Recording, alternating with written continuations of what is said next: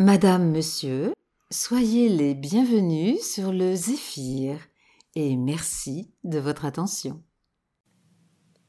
On a rencontré Simone, la voix de la SNCF. Le fait d'être devenue la voix de la SNCF ne signifie pas que je ne fais plus que ça. On va repartir euh, au tout début de, de ma longue carrière. J'ai euh, donc euh, commencé à travailler bénévolement tout d'abord et puis au bout d'un an euh, d'une manière vraiment professionnelle à la maison de, Radio France qui à l'époque était l'ORTF. Donc j'ai commencé à travailler là, j'avais à peine 20 ans, j'avais 19 ans. Et puis j'ai travaillé un petit peu au journal de France Culture, au service des dépêches, hein, pas comme journaliste. mais je les ai bien, bien côtoyés à l'époque. Et puis, j'ai eu la possibilité de passer une audition pour rentrer à FIP. Voilà, FIP avait démarré depuis un an et il cherchait d'autres voies pour augmenter euh, l'effectif. Et j'ai donc passé une audition et j'ai donc été prise. Ça a été, je crois, un des deux ou trois ou quatre plus beaux jours de ma vie. Ça a été extraordinaire, une explosion. J'habitais encore chez papa-maman. J'ai sauté en l'air, c'était génial. Voilà, j'ai donc été prise euh, à, à FIP et j'ai travaillé à FIP pendant 30 ans. C'est-à-dire que en 1981, lorsque euh, la SNCF a décidé de changer ses voies parce que certaines partaient à la retraite, euh, etc., euh, lorsque la SNCF a décidé de venir faire un casting parmi les voies de FIP, eh bien, j'étais présente, on a été deux à être prises. Et j'ai commencé à travailler pour la SNCF, mais j'ai continué à travailler pour FIP. Donc j'étais animatrice à FIP jusqu'en 2000. Et en même temps, j'ai travaillé pour les annonces de la SNCF. Il y avait deux services à honorer, service d'hiver, service d'été, avant que l'entreprise fournisse en, ordinateur pour tout le monde, enfin avant qu'il y ait vraiment les ordinateurs euh, accessibles à, tout, à tout le monde, eh bien, euh, euh, il y avait des petites cassettes, des grosses cassettes, il y avait tout un tas de supports différents pour enregistrer nos voix. Et ce n'est que vers les années 90, un petit peu après, que euh, avec l'arrivée des ordinateurs, il a fallu une seule voix de, euh, de référence, une seule voix pour que tous les morceaux euh, soient raccords avec une seule voix. Et c'est la mienne qui a été choisie. Ça a été voilà, une grande chance pour moi. Et pourquoi une voix de femme? Il n'y a pas de vraie raison, je pense. Je pense que c'est au départ parce que on a dû penser que c'était plus agréable euh, plus, doux, je ne sais pas. Ce que je peux vous dire, c'est que ma voix, par exemple, je n'y suis strictement pour rien, a des qualités, c'est donc une voix de femme, elle a des qualités techniques qui font qu'elle passe bien dans un univers sonore, dans un univers très difficile. Il y a quelques années, j'ai effectivement participé à, des analyses euh, faites par des scientifiques, oui c'est vrai, mais bien après, et qui ont confirmé euh, ce que je viens de vous dire. Mon appartenance très forte de cœur avec la SNCF s'est faite au fil des années. Euh, ça fait maintenant 38 euh, ans, 37 ans, 38 ans que, je travaille pour la SNCF. Et euh, au tout début de mes enregistrements, oui, je m'appliquais un maximum pour que ces annonces soient agréables à entendre, pour que euh, l'articulation soit effectivement irréprochable, pour que euh, les gens arrivent à écouter avec un rythme suffisamment euh, lent pour que les sons ne se mélangent pas dans une gare.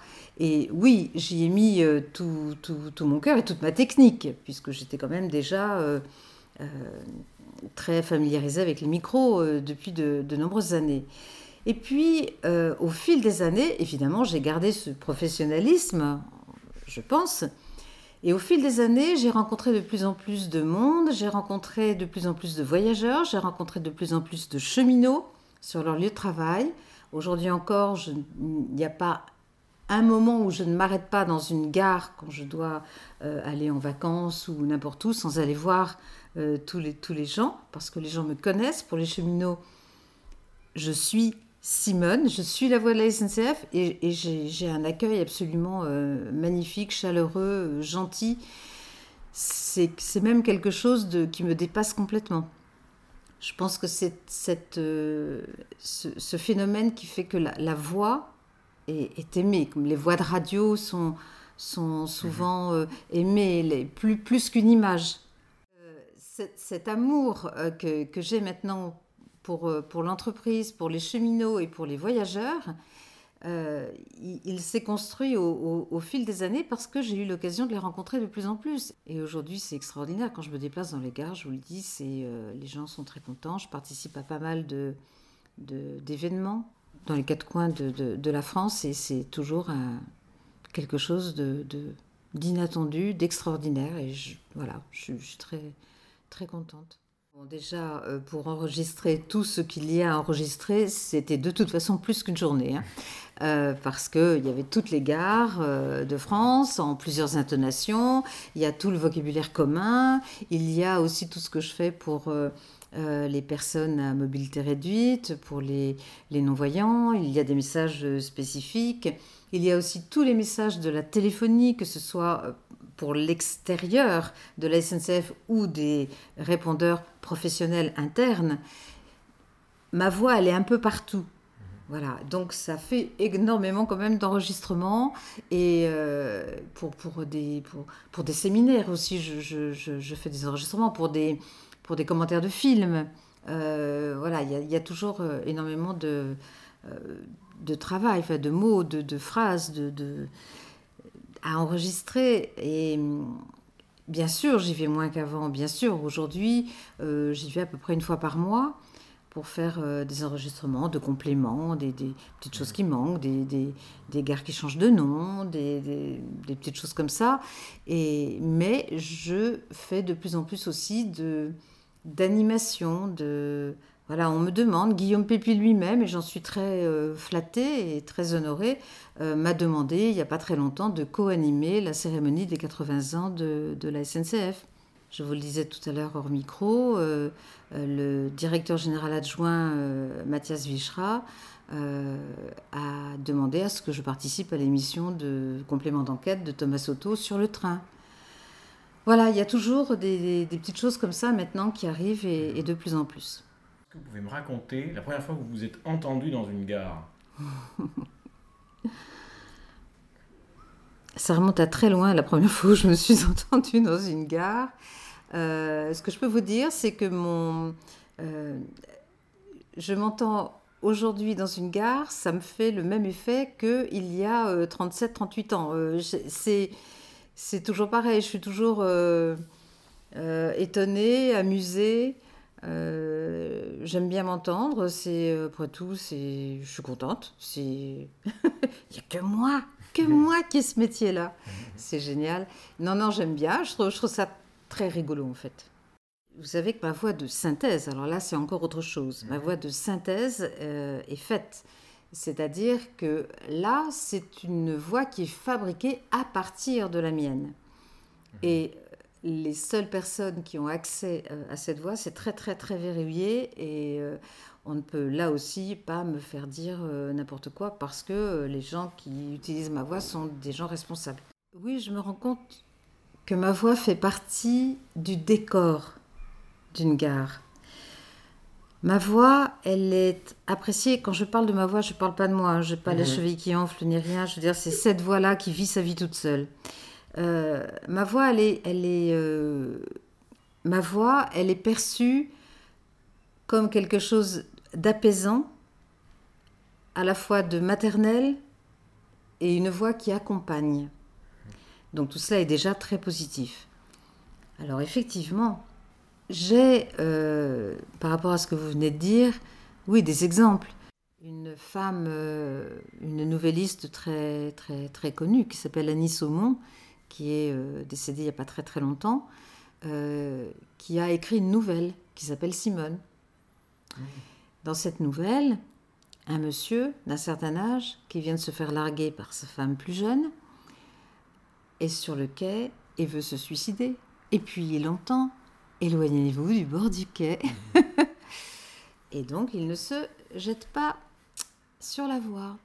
Et donc elle écrit toute une nouvelle. Et ce monsieur, ce personnage qu'elle a inventé, va remonter la piste pour savoir qui je suis, qui est cette voix. Ce que elle, Annie Saumon, a fait.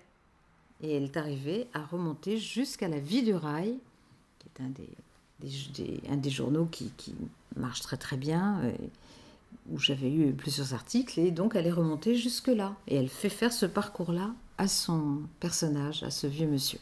Mais au bout d'un moment, j'ai eu envie de rencontrer le public. J'ai donc décidé d'arrêter la radio en 2000. Et en 2001, j'ai fondé avec un ami euh, ma compagnie de lecture qui s'appelle Lire Autrement. Et donc désormais, depuis 15 euh, ben, ans, 16 ans maintenant, je euh, fais des, spectacles littéraires. Voilà, je rencontre euh, des auteurs, où je lis simplement les auteurs et je suis euh, ou seule ou accompagnée de camarades comédiens que j'engage, avec des musiciens, des musiciennes, et on fait euh, des bibliothèques comme avant-hier avec Jean Telet. Comment ça se passe finalement un enregistrement? Alors c'est le, studio aujourd'hui, parce que ça n'a pas toujours été comme ça. Avant, à la SNCF, il y avait un centre audiovisuel, mais tous les centres audiovisuels des grandes entreprises ont disparu on a été rapatrié déjà à Montparnasse et donc là à Montparnasse c'était euh, au-dessus de la gare on avait euh, des locaux superbes et on a créé une cabine. Mhm.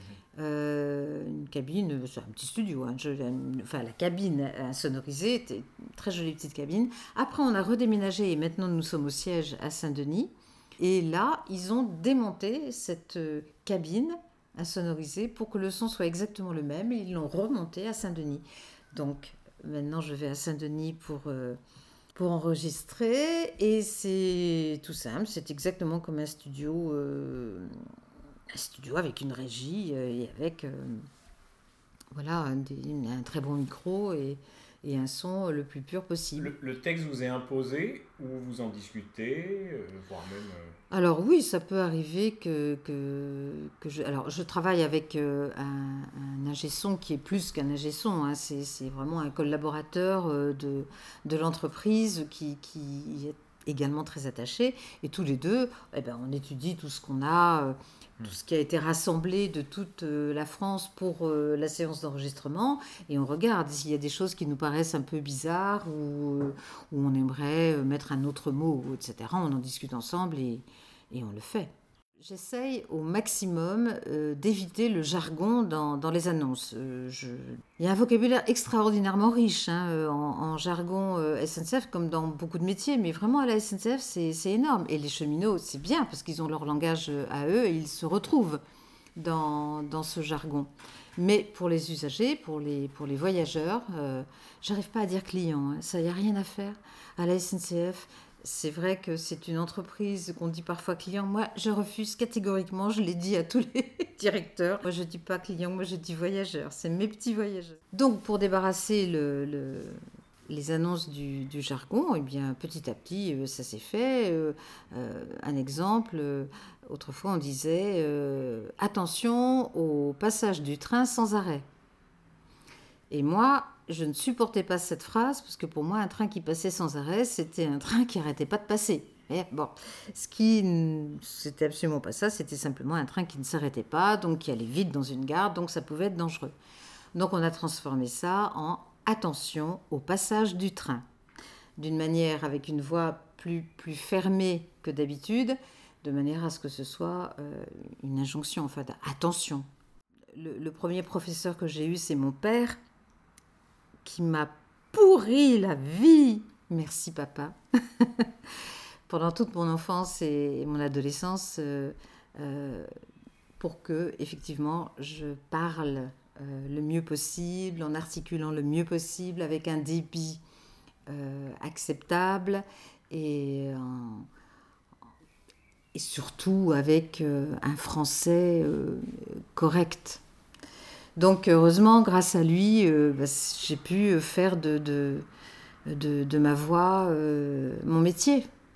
Voilà, mais c'est... Bon, après, la voix elle-même, la sonorité de ma voix, il paraît que... Je trouve pas qu'elle soit extraordinaire, ma voix. Elle est... Elle est... Ce qu'elle a de bien, ma voix, c'est qu'elle n'est pas extraordinairement belle et elle n'est pas moche non plus. Elle est quasiment normale. Et ça me permet de durer, je pense. Alors ma, voix peut effectivement me, survivre euh, dans la mesure où il continue à, utiliser euh, cette voix, euh, ce qui n'est absolument pas dit que dans 10, 20 ans, 30 ans, on continue à avoir des annonces dans les gares. C'est pas, pas obligatoire. S'ils le veulent, ils le peuvent avec ma voix qui est enregistrée. Bon, maintenant, peut-être qu'à un moment donné, ils auront envie de changer aussi. Ce serait normal. Enfin, ce serait dans, dans le possible. Euh, maintenant, tout réenregistrer ce que j'ai enregistré, oui, ça peut être compliqué quand même.